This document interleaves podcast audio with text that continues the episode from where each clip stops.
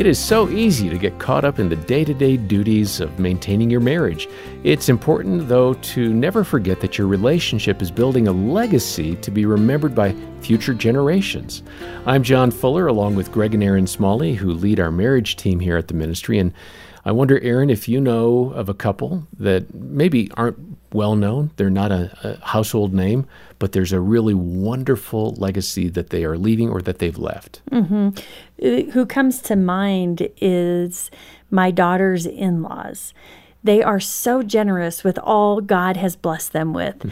They give extravagantly, and they are just the most humble, salt of the earth people that would never want any recognition at all. Mm. And I just think they are passing that on generationally, yeah. and that'll be our grandchildren. Yeah. will be blessed by that. Mm. So it just moves me to even think of what an honor it is. And do you think that they set out to be this way intentionally for future generations, like your grandkids? I don't think so but but when you're around them you you just feel that they're so kind-hearted they're mm-hmm. they're so generous they they, they love to serve mm-hmm.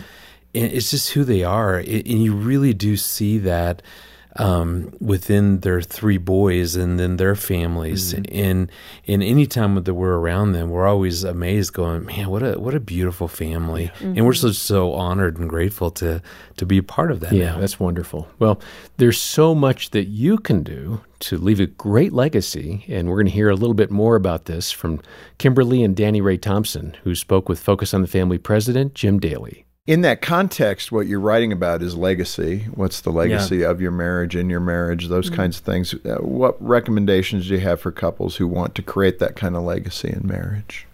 Yeah, so legacy is a, a huge thing for us. Is it's one of those things that we talk about with having the end in mind. Is same thing with the underwater escape. Is when you take your last breath, where are you going to be? Where where do you want your marriage to be huh. a year from now? Five years from now, 10 years, when you pass? What do you want your kids to say about you, your sister, your brother, your mom, your dad, your whoever those people are that are at your your funeral? What are they saying about your marriage? Have you invested well? Because that marriage affects so many people. And so we talk about being legacy driven. And for me with with Caroline, that just really made me wake up to I want to be kind and caring and loving and Christ like to my children, to my wife, and let that pour out of every part of my life. Mm-hmm. And but that takes being intentional and it takes having a wife that shows grace and mercy to me every day. It takes me focusing on the the right things at the right time. And yeah. No, that's good. Uh, in that context, Danny, you have a fable, I think an African fable that kind of applies in that. What, what's the fable and how does it work in marriage? So every day with the lion and the gazelle, you have them both waking up, and the gazelle's got to outrun the lion, and lion's got to chase the gazelle to to get his food for the day. Both are necessary. If the lion gets the gazelle, he gets to eat. If not, he needs to keep chasing gazelles to feed his um, family or her family, and then the gazelle's got to stay alive. And so in our marriages, right, we have to wake up focused and running because there's an enemy that wants to tear apart mm, your marriage, devour us. Yeah, mm. yeah, literally devour our marriages, and we're seeing it across the world. And it, I'm sure in your community, you see marriages that are falling apart, and maybe that's your story. But God has a greater story for you, where you wake up with purpose and and working on healing and working on restoring and working on loving your spouse and the way God's designed it. But you have to write down maybe one thing today that you're going to do to take a step in that direction to make a difference. Mm. That's really good.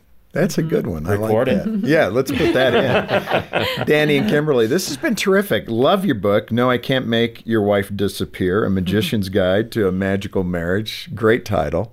And I'm glad you fought for the husband portion yeah. of that, Kimberly. I feel better because there's you. a lot of wives that might want their husbands to disappear. This is true. But we get the theme; that it's applicable to either spouse, and that's right. the point.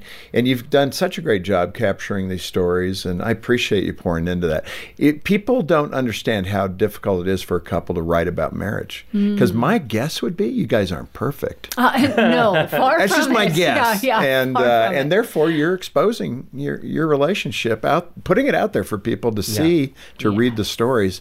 And it's just so vulnerable yet so good uh, because we all kind of travel together on that same road with the same potholes. And, mm. you know, so I deeply appreciate that vulnerability. What a great conversation with the Thompsons, and uh, I really respect them and appreciate what they shared. And Greg, what are some of the things that you and Erin have tried to kind of implement that help you have some confidence that you're going to be leaving a terrific godly legacy? Yeah, you know, I mean, first of all, we we know that they're going to going to watch how we behave much more than what we say, and so certainly Erin and I are trying to live out certain things like I mean the the power of praying together, the the power of going to church. I mean we want our kids to really understand that. It's fun to watch them now as adults uh, find their own churches and and just watch their faith blossom. You know, one of the things that that we do is we keep a, a, huge list of stories, experiences that, that we go through. One of speakers and authors. I mean, we do that practically mm-hmm. because we need constant, you know, new stories.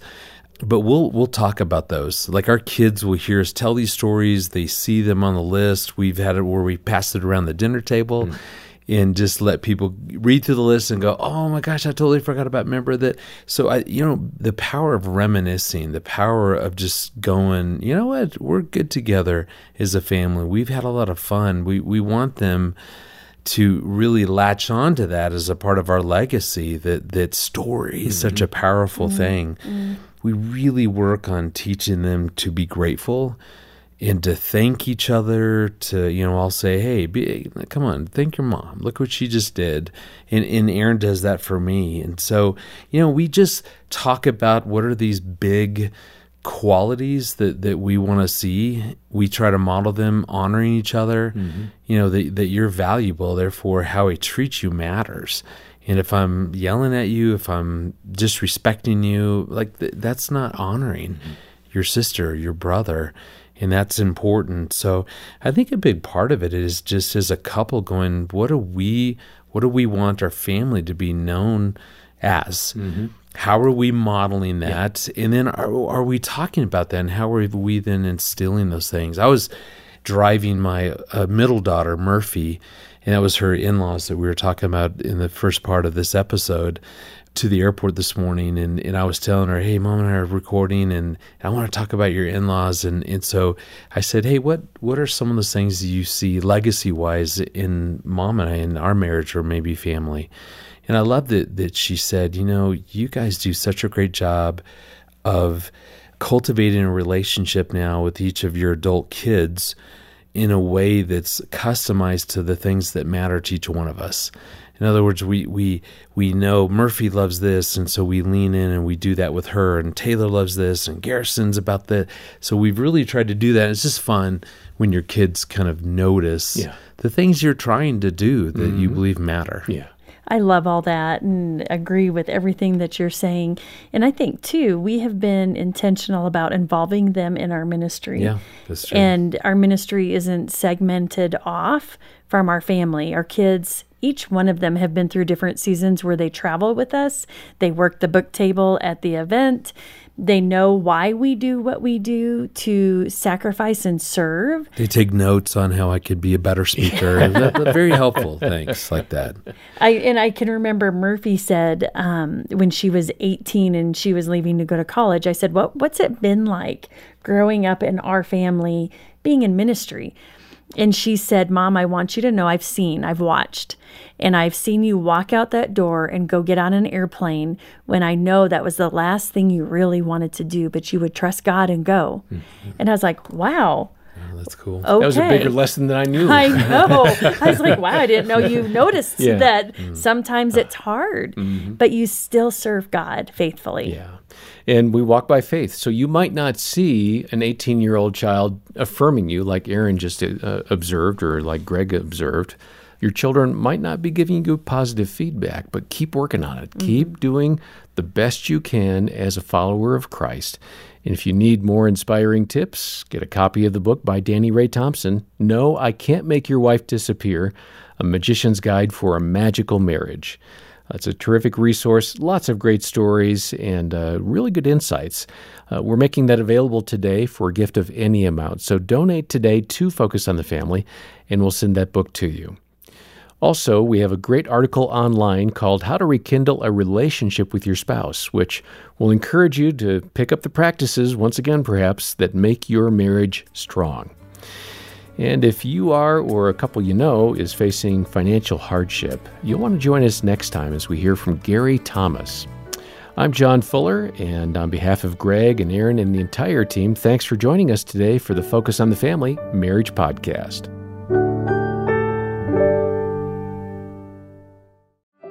Is your marriage holding on by a thread? For deep hurt, you need deep healing that only comes from the Lord, and you'll find it at a Focus on the Family Hope Restored Intensive in Michigan. Our licensed Christian counselors will help you and your spouse get to the root of your issues in just three to five days, and it works. 80% of the couples are still married two years after attending. Learn more at hoperestored.com and talk with a trusted advisor. That's hoperestored.com.